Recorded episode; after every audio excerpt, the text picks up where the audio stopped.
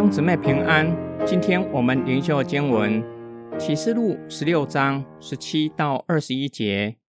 第七位天使把碗倒在空中，就有大声音从圣所的宝座上发出来说：“成了。”于是有闪电、响声、雷轰和大地震。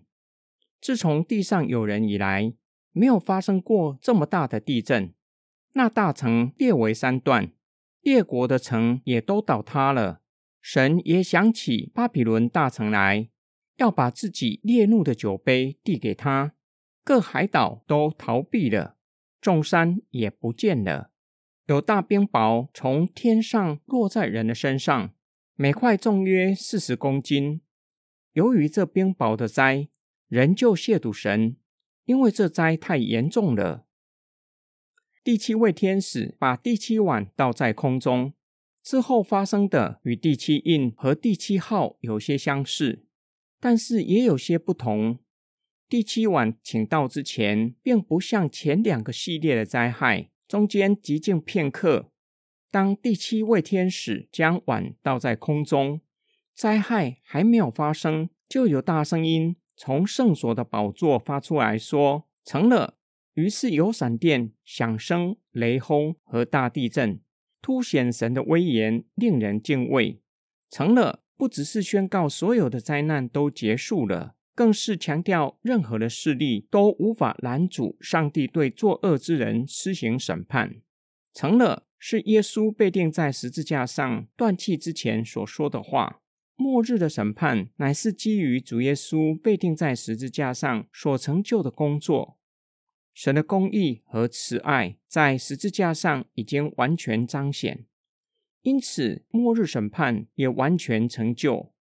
第七晚是地大震动。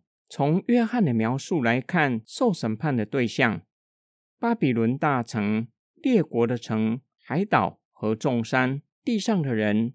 巴比伦在启示录作为反神势力的代表，整个反神的世界都是上帝审判的对象。冰雹是上帝用来刑罚仇敌的工具。神在埃及降下十灾，有冰雹的灾。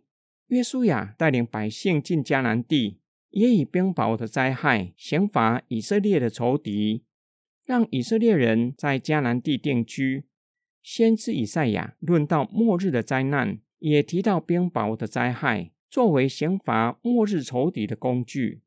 第七碗就像前面几碗的灾害，与神为敌的人不仅不会为自己的罪恶认罪悔改，反倒因为严重的灾害，更加的亵渎上帝。人若以刚硬的心抵挡神，落到被上帝任凭的地步，神就让他们的心更加的刚硬，就如同上帝使法老的心刚硬，最后在永远的黑暗里哀哭切齿。今天经文的默想跟祷告，七碗之灾围绕着上帝公义审判仇敌的主题。七碗之灾以成了作为结束，表明神的救赎必然完全成就，神必定全面性的审判一切不公义。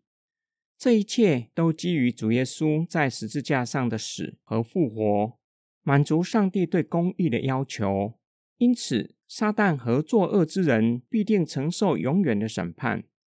二十一世纪高举人权，这是基于人文主义，很快的走向相对主义。神的公义和主权很快的被人遗忘，甚至连教会也不再强调神权，不再宣扬上帝公义和审判，甚至有可能与易怒、强权、欺压画上等号。